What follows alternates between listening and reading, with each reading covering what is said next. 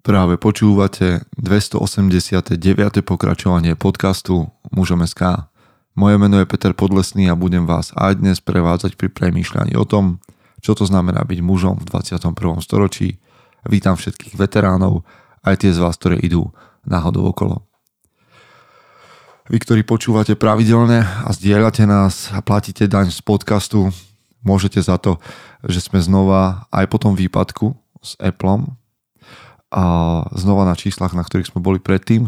To znamená, že vždy máme nejakých 1400, 1500 až do 2000 časom počutí, takže viem, že nás počúvajú aj dámy, ale povedzme, že drvivá väčšina sú muži. Takže vy, ktorí nás zdieľate, pozývate nás na kávu, ste vlastne tými ľuďmi, ktorí šíria dobré meno mužom SK a takto sa to dostáva k niekoľkým dvom tisícom mužov na Slovensku, za čo som ja úprimne vďačný a verím, že aj vy, ktorí ste prijímatelia týchto našich premyšľaní, či už v lídrom Bratstvo Records alebo v nedelnom podcaste. A patrí vám teda vďaka, a neutíchajúca a my pracujeme na tom, aby sme oslovovali ďalších a ďalších. Ja len tak na Margo poviem počiarov, že udalosti posledných dní, ktoré žijeme, a vy, ktorí nás počúvate o 200 rokov neskôr, tak si dohľadajte. Ale v týchto udalostiach, v ktorých žijeme, som ja ešte viac presvedčený, že potrebujeme pracovať na tom, čo to znamená byť mužom v 21. storočí, aby sa nám, aby nám tu nerastli mladí muži, ktorí um, nevedia um, nič o charaktere, seba kontrole, ovládaní. A síle, cti a tak ďalej a tak ďalej. Vlastne o tom, o čo nám v mužom SK ide. Ja verím, že maskulinita je nástroj, ktorý vie byť používaný na veľmi, veľmi dobré veci, na dobro všeobecne a na to, aby naša spoločnosť a naše rodiny, ale aj my sami, aby sme rástli. Tak poďme sa aj tento týždeň zahryznúť do toho, čo to znamená byť mužom v 21. storočí. Viete, že sa blíži 300 vydanie, 300 epizóda podcastu, 300 týždňov v kuse a verím, že to až tam dotiahneme. Ak sa mi nič nestane, tak 300 dielov bude. Ale ak máte nápad, čo by mal byť 300 diel, alebo by ste do ňoho chceli nejakým spôsobom prispieť, tak môžete, jedna vec, ako môžete prispieť a je, že nám napíšete svoj príbeh, ako sa vás dotklo hnutie mužom a napíšete to na buď na mail petopodlesný zavinač gmail.com alebo info zavinač muzom.sk ok? Uh, už mám niekoľko takých mailov, nestihol som na nich ešte odpovedať, ale mám ich otvorené a teším sa z nich. Teraz si ideme čítať knihu, lebo to tu už dávno nebolo a malo by byť. Mám pre vás pripravených aj nejakých hostí, dvoch dohodnutých, takže sa na to teším. Teraz je zvučka, potom sme my spolu v premýšľaní, takže príjemné venčenie, šoferovanie, polihávanie alebo cvičenie, čokoľvek robíte, ideme spolu do toho. Chce to znát svoji cenu a jít houževnatě za svým. Ale musíš umět snášet rány. A ne si stěžovat, že nejsi tam, kde jsi chtěl a ukazovat na toho nebo na toho, že to zaviděli. Pôjdeš do boja som. Ak dokážeš sniť, nedať však sním vlád. Práci, taše činy v životě se odrazí ve věčnosti. Kde je vôľa, tam je cesta. Istý druh krásy. Zaslužte si své štíty! Jedna z kníh, ktorú som v poslednej dobe prečítal, sa volá Mysleť ako rímsky císar a napísal ju Donald Robertson a vydalo ju, a vydal ju Audiolibrix. OK, takže na ich webe a Audiolibrix to nájdete audiolibrix.cz lomeno rímsky pomlka, pomlčka císar a tam je audiokniha alebo si to môžete pozrieť na audiolibrix.cz a nájsť to tam v lomitku, že objednávky. Okay? Verím, že sa k tomu dostanete a že to nájdete nájdete tam inak aj odovzdávanie ohňa, ale o tom som dnes nechcel. Takže Mysleť ako rímsky císař je kniha Ako uplatniť stoickú múdrosť v každodennom živote. Za mňa veľmi dobrá kniha, lebo je to vlastne taký sprievodca Markom Aureliom, ktorého ja mám rád a otvára nové témy, ku ktorým som sa v mnohých predchádzajúcich knihách o stoicizme nedostal.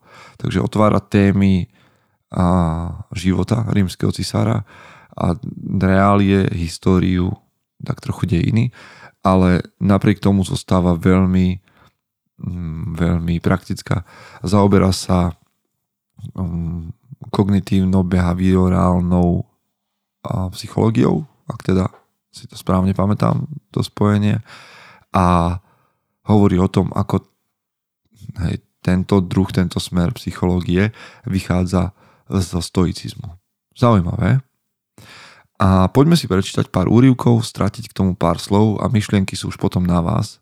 Ja mám na vás niekoľko otázok, takže dlho tu nad tým nemeditujme a hneď sa do toho vrhníme. A je ťažké v tejto knihe vyťahovať veci tak ako pri iných knihách, pretože sú veľmi v kontexte, ale aj tak sa pokúsim o pár myšlienok, OK? Čiže v kapitole prvej, ktorá sa volá Mrtvý císař a vy už cítite, že budem čítať v češtine, a sa píše toto.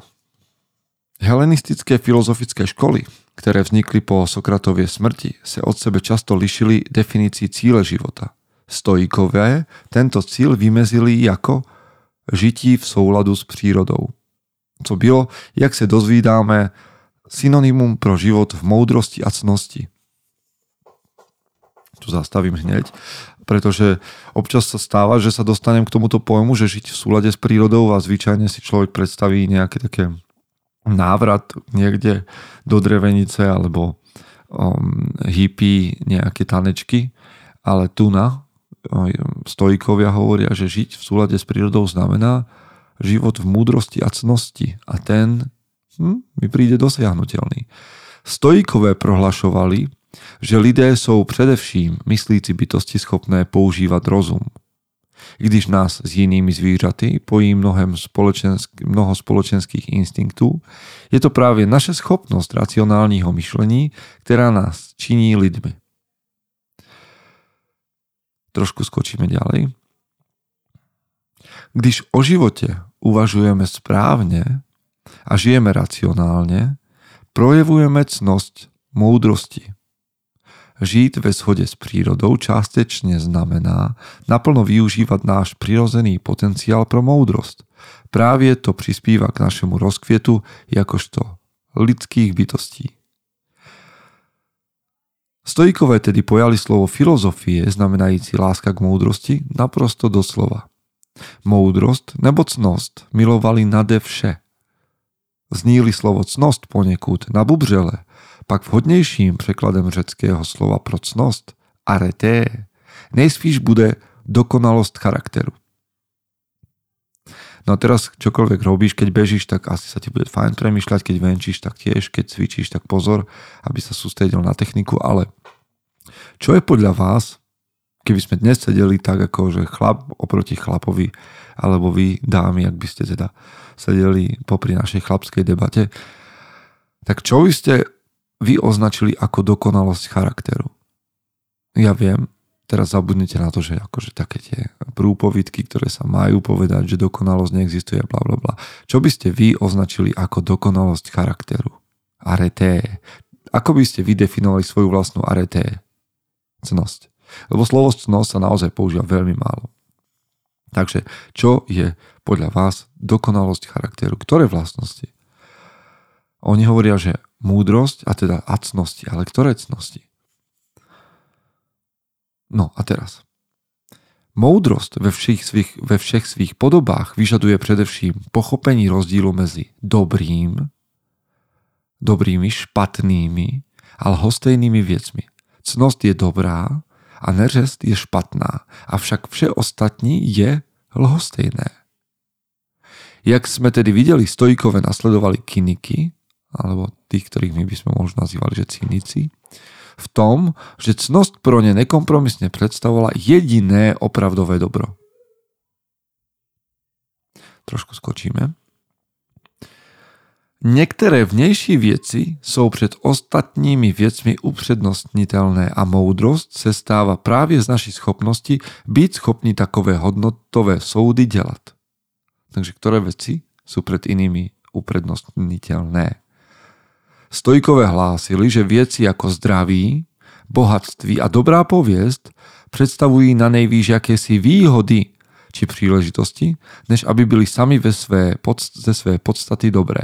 Zaujímavé, nie? lebo my sa v kultúre točíme okolo toho, že bohatstvo, zdravie, dobrá povesť sú dobré, ale stojíci tvrdia, že takýto prívlastok im dávame len my a že sú to len výhody a príležitosti a zo samej svojej podstate nie sú ani dobré, ani zlé. Trošičku poskočíme a už len prečítame z tejto kapitoly máličko a to. Skutečným cílem života stojku není získať co možná nejvíce vnějších výhod, teda zdravia, bohatstva a tak ďalej, ale moudře využiť vše, co nás potká, ať už je to nemoc či zdraví, bohatství či chudoba, přátelé či nepřátelé.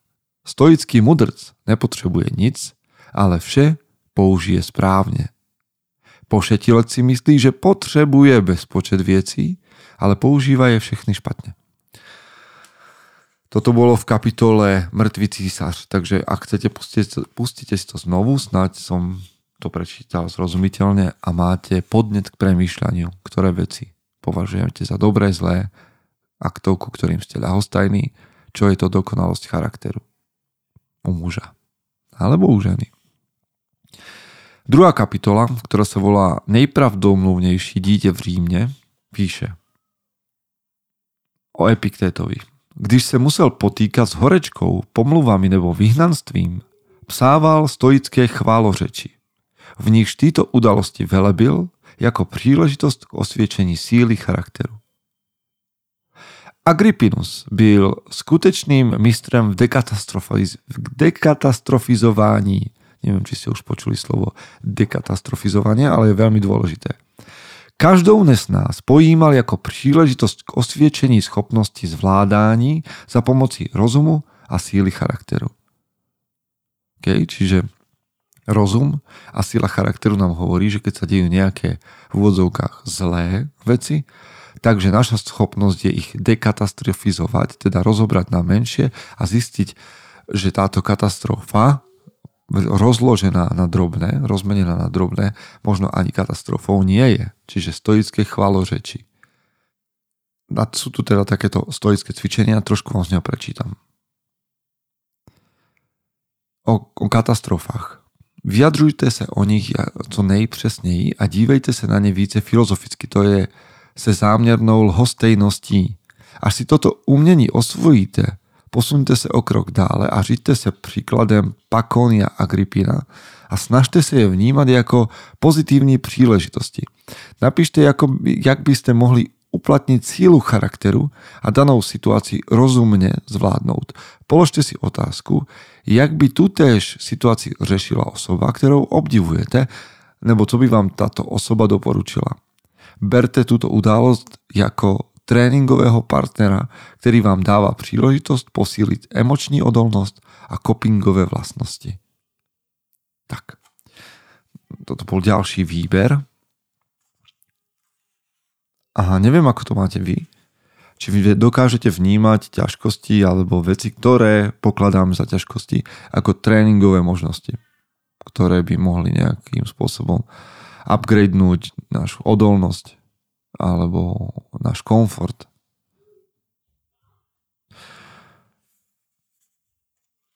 Takže chválospevy písať. Je zaujímavé pri Markovi Aureliovi, aspoň v tom, čo tvrdí táto kniha, že napriek tomu, že bol cisárom, tak si zachovával celkom triezvy pohľad na svet a nechoval sa nejak okázalo.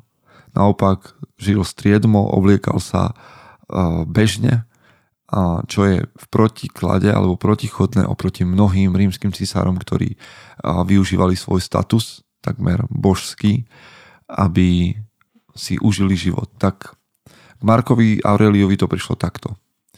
Z poznámek v hovorech k sobě můžeme patrně i dovodiť, ktoré stránky Markova charakteru Rustikus pochybňoval. Rustikus ho například naučil, jak nebyť domýšlivý, jak se oblékať ako běžný občan, kdykoliv to bylo možné. Dále Marka naučil, aby pečlivě a trpielivě studoval filozofii, pozorne četl a knihy jen tak letmo nepřelétl a nenechal se příliš snadno ovlivniť krasořečníky. Rovnež Epiktetos své studenty opakovane nabádal, aby nehovorili o filozofii povrchne ako sofisté, ale aby radeji ukazovali její plody skrze svou povahu a činy. Inak toto je naozaj zaujímavé na stoicizme, že stoicizmus je v prvom rade pre mňa no, životná cesta v zmysle filozofie pretavenej do skutkov a do bežného denného života.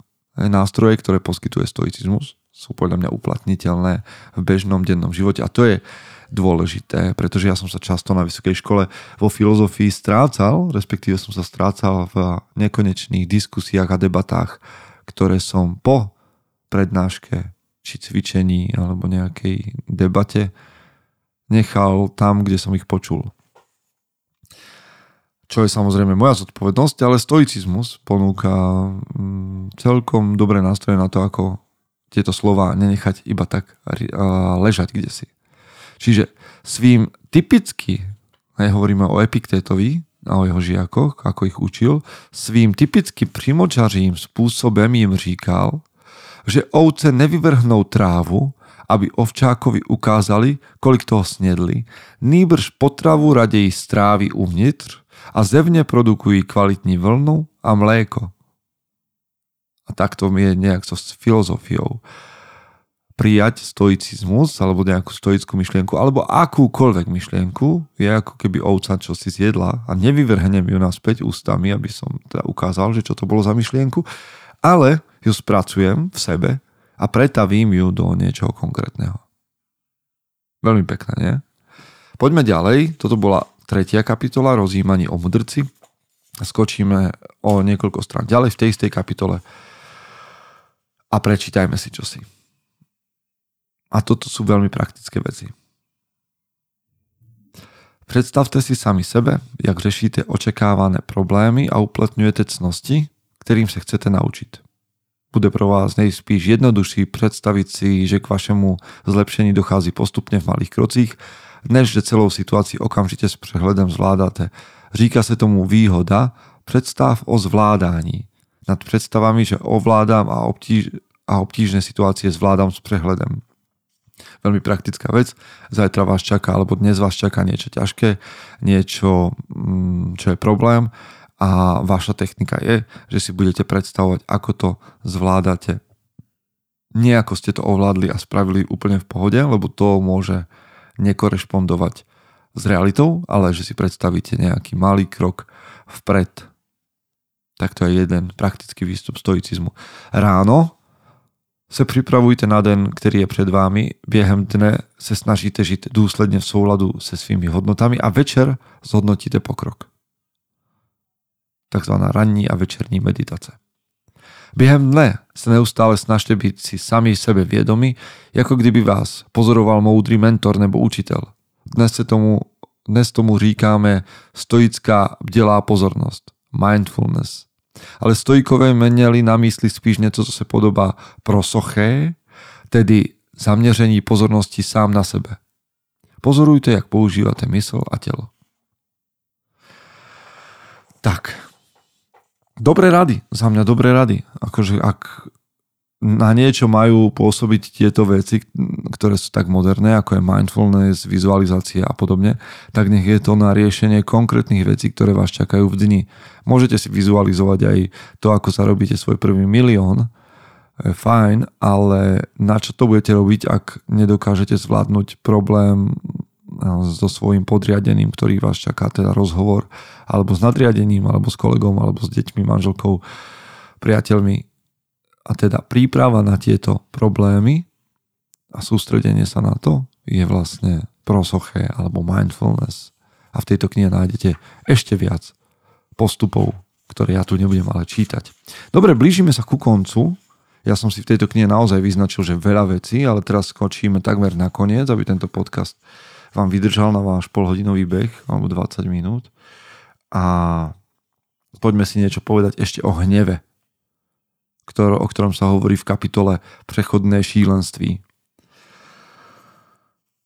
Plne rozvinutý vztek, vztek, plne rozvinutý vztek považovali stojkové za iracionálny a nezdravou vášeň ktoré bychom neměli nikdy podlehnout. Jak jsme ale již viděli, pro lidskou povahu je typické na životní problémy reagovat určitými automatickými pocity podráždění. Stojkové měli za to, že tyto protovášně jsou nevyhnutelné, ale přijímali jejich existenci lhostejně. Stojk by dal rozumně přednost tomu, aby se taková osoba chovala jinak. Mohl by dokonce rázně zakročit, aby takovou osobu zastavil, jak učinil Markus, když mobilizoval svou armádu k tažení proti Avidiu Kasiovi. Být stojkem rozhodne neznamená být pasivním slabochem, i když moudrý člověk se kvůli věcem, které jsou mimo jeho přímou moc, jakou jsou například reakce jiných lidí, nebude rozčilovat. A proto měli stojkové celou řadu psychologických technik. Jejich účelem bylo tyto pocity hnevu mírnit a nahradiť je vyrovnanejším, ale stejne odhodlaným postojem. Takže stoicizmus nehovorí, že nemáte mať emócie. Stoici rátajú s emóciami, považujú ich za prirodzené, za tzv. protovášne, ale hovoria o tom, aby sme v nich nezotrvávali a dávajú niekoľko nástrojov na to, aby sme si aj s hnevom dokázali poradiť. To, aké sú, nájdete v tejto knihe napríklad. A ja už skočím, ako inak pri mne to môže byť aby sme zakončili premýšľaním o smrti. Pretože a posledná kapitola tejto knihy je ako keby taký monolog Marka Aurelia, ktorý je samozrejme len fikcia, ale má tu niekoľko krát, krásnych pohľadov na smrť, keďže súčasťou, súčasťou stoicizmu je aj memento mori. Tak Markus, ktorý odchádza na svojom smrteľnom lôžku, a sa rozpráva so smrťou takto smrti byla si tehdy so mnou, když jsem vítězně projížděl ulicemi Říma po boku Lucia? Ve vozech společně s námi stáli otroci, držící zlaté věnce nad našimi hlavami, zatímco ty si šeptala za našimi zády. Pamatujte, že musíte umřít. Mne sa to veľmi páči, že on vlastne alebo z toho, ako Markus žil. Hmm. Nejaký autor dokáže povedať, že sa dokázal so smrťou rozprávať ako so starou priateľkou, pretože stojíci si denne v úvodzovkách pripomínali memento mori a to, že smrť je prirodzená. Takže v, jednej, v jednom momente sa tu píše Nuže, nyní si konečné tady smrti, má stará přítelkyně protože tě již můžu nazývat přítelkyní. Vždyť si byla mým hostem již mnohokrát, když jsem tě vítal skrze brány své představivosti. Jak často si mě doprovázela, když jsem si během svých hlubokých meditací představoval vládu císařů z dávných dob.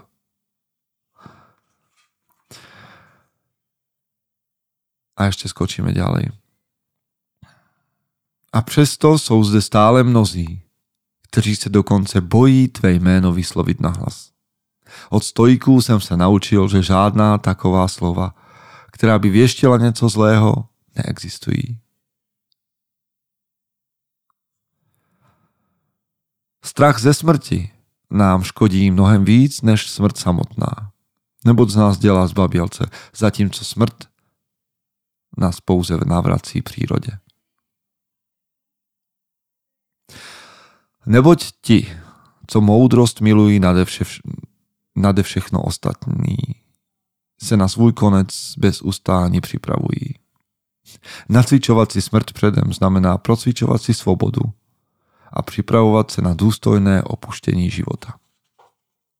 Samozřejmě, že se měním a každý den od chvíle, co jsem se narodil, umírám. Pokud na tom není nic, čeho bych se měl obávat, tak proč, se měl, tak proč bych se měl obávat posledního kroku? A jestliže smrt znamená strátu uvědomění, tak proč se kvůli tomu trápit? Neboť pouze to, co něčím je, může být dobré nebo špatné, ale smrt je ničím. Pouhou, pouhou absencí zkušenosti.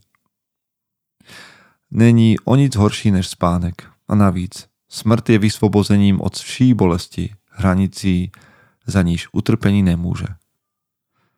Navrací nás do stavu pokoje, v němž jsme, nad, na, v němž jsme se nacházeli dokonce ještě předtím, než jsme se narodili. Před svým narozením jsem byl mrtvý celou věčnost a tehdy mě to netrápilo.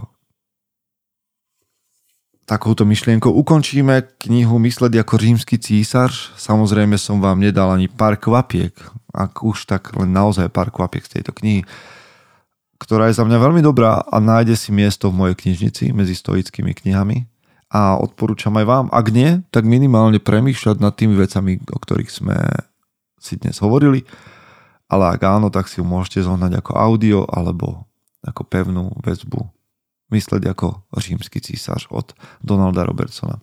Priatelia, prajem vám, aby ste aj na základe týchto myšlienok boli v nasledujúcom týždni tou najlepšou verziou seba samého. Chce to znát svoji cenu a jít houževnatě za svým. Ale musíš umět snášet rány. A ne si stěžovat, že nejsi tam, kde jsi chtěl a ukazovat na toho nebo na toho, že to zaviděli. Pôjdeš do boja som. Ak dokážeš sniť, nedať však snom vlád. Práci taše činy v životě se odrazí ve věčnosti. Kde je vôľa, tam je cesta. Istý krásy. Zaslužte si své štíty!